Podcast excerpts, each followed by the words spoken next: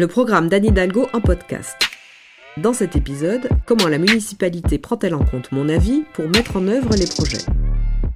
À Paris, il y a longtemps que nous faisons l'expérience de la démocratie participative et celle de la mobilisation citoyenne.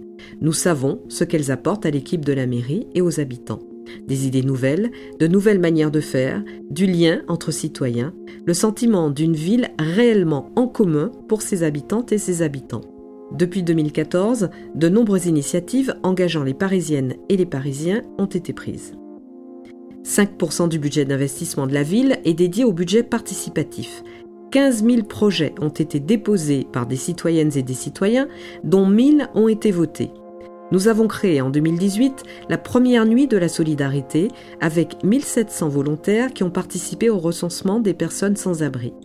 20 000 Parisiennes et Parisiens ont rejoint les volontaires de Paris et ont été formés pour agir concrètement pour des projets liés au climat, à la solidarité, à la propreté, à la végétalisation ou encore à la démocratie participative. Première proposition. Nous voulons donner encore plus de capacité aux Parisiennes et aux Parisiens de décider. La part du budget participatif dans le budget de la ville passera ainsi de 5 à 25 Des référendums réguliers seront organisés, dont un premier concernant Airbnb avant l'été dans chaque arrondissement pour déterminer le nombre maximal de nuitées autorisées pour les plateformes de ce type. Nous organiserons des états généraux de la mobilité et du stationnement pour permettre aux Parisiennes et aux Parisiens de participer à l'élaboration des nouvelles règles et de nouveaux aménagements pour mieux se déplacer. Les jurys d'architecture seront ouverts au public. Des concertations systématiques seront organisées en amont des travaux de grande ampleur. Deuxième proposition.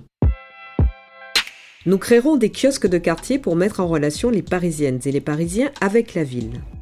Ce seront des lieux de rencontre facilement identifiables dans le quartier. Ils auront pour mission de favoriser la participation des habitants et de fédérer un réseau de solidarité de proximité en lien avec les associations et les commerçants du quartier. Les habitants pourront y passer s'informer, poser une question, demander un service, faire remonter une préoccupation ou une idée, rencontrer les agents de la police municipale, de la propreté ou de la voirie intervenant dans le quartier. C'est un nouveau service public qui pourra être animé tour à tour par un agent municipal, une association ou des habitants en lien avec la mairie d'arrondissement. Troisième proposition. Nous créerons l'Académie du climat, un haut lieu de formation pluridisciplinaire, participatif, artistique, ludique et unique en France. L'Académie du climat sera accessible à tous gratuitement et sera dédiée à la transformation de nos modes de vie et de production. L'Académie du climat donnera accès aux savoirs scientifiques sur l'environnement et la biodiversité, ainsi que des clés et des outils pour agir.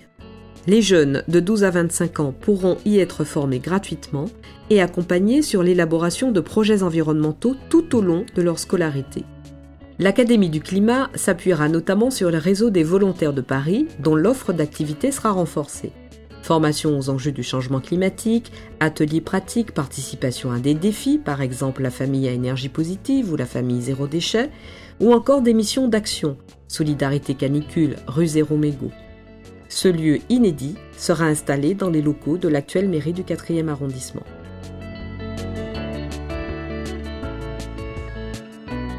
Passez à l'épisode suivant pour découvrir nos propositions sur une autre thématique et rendez-vous sur le site internet anidalgo2020.com pour découvrir l'intégralité de notre programme.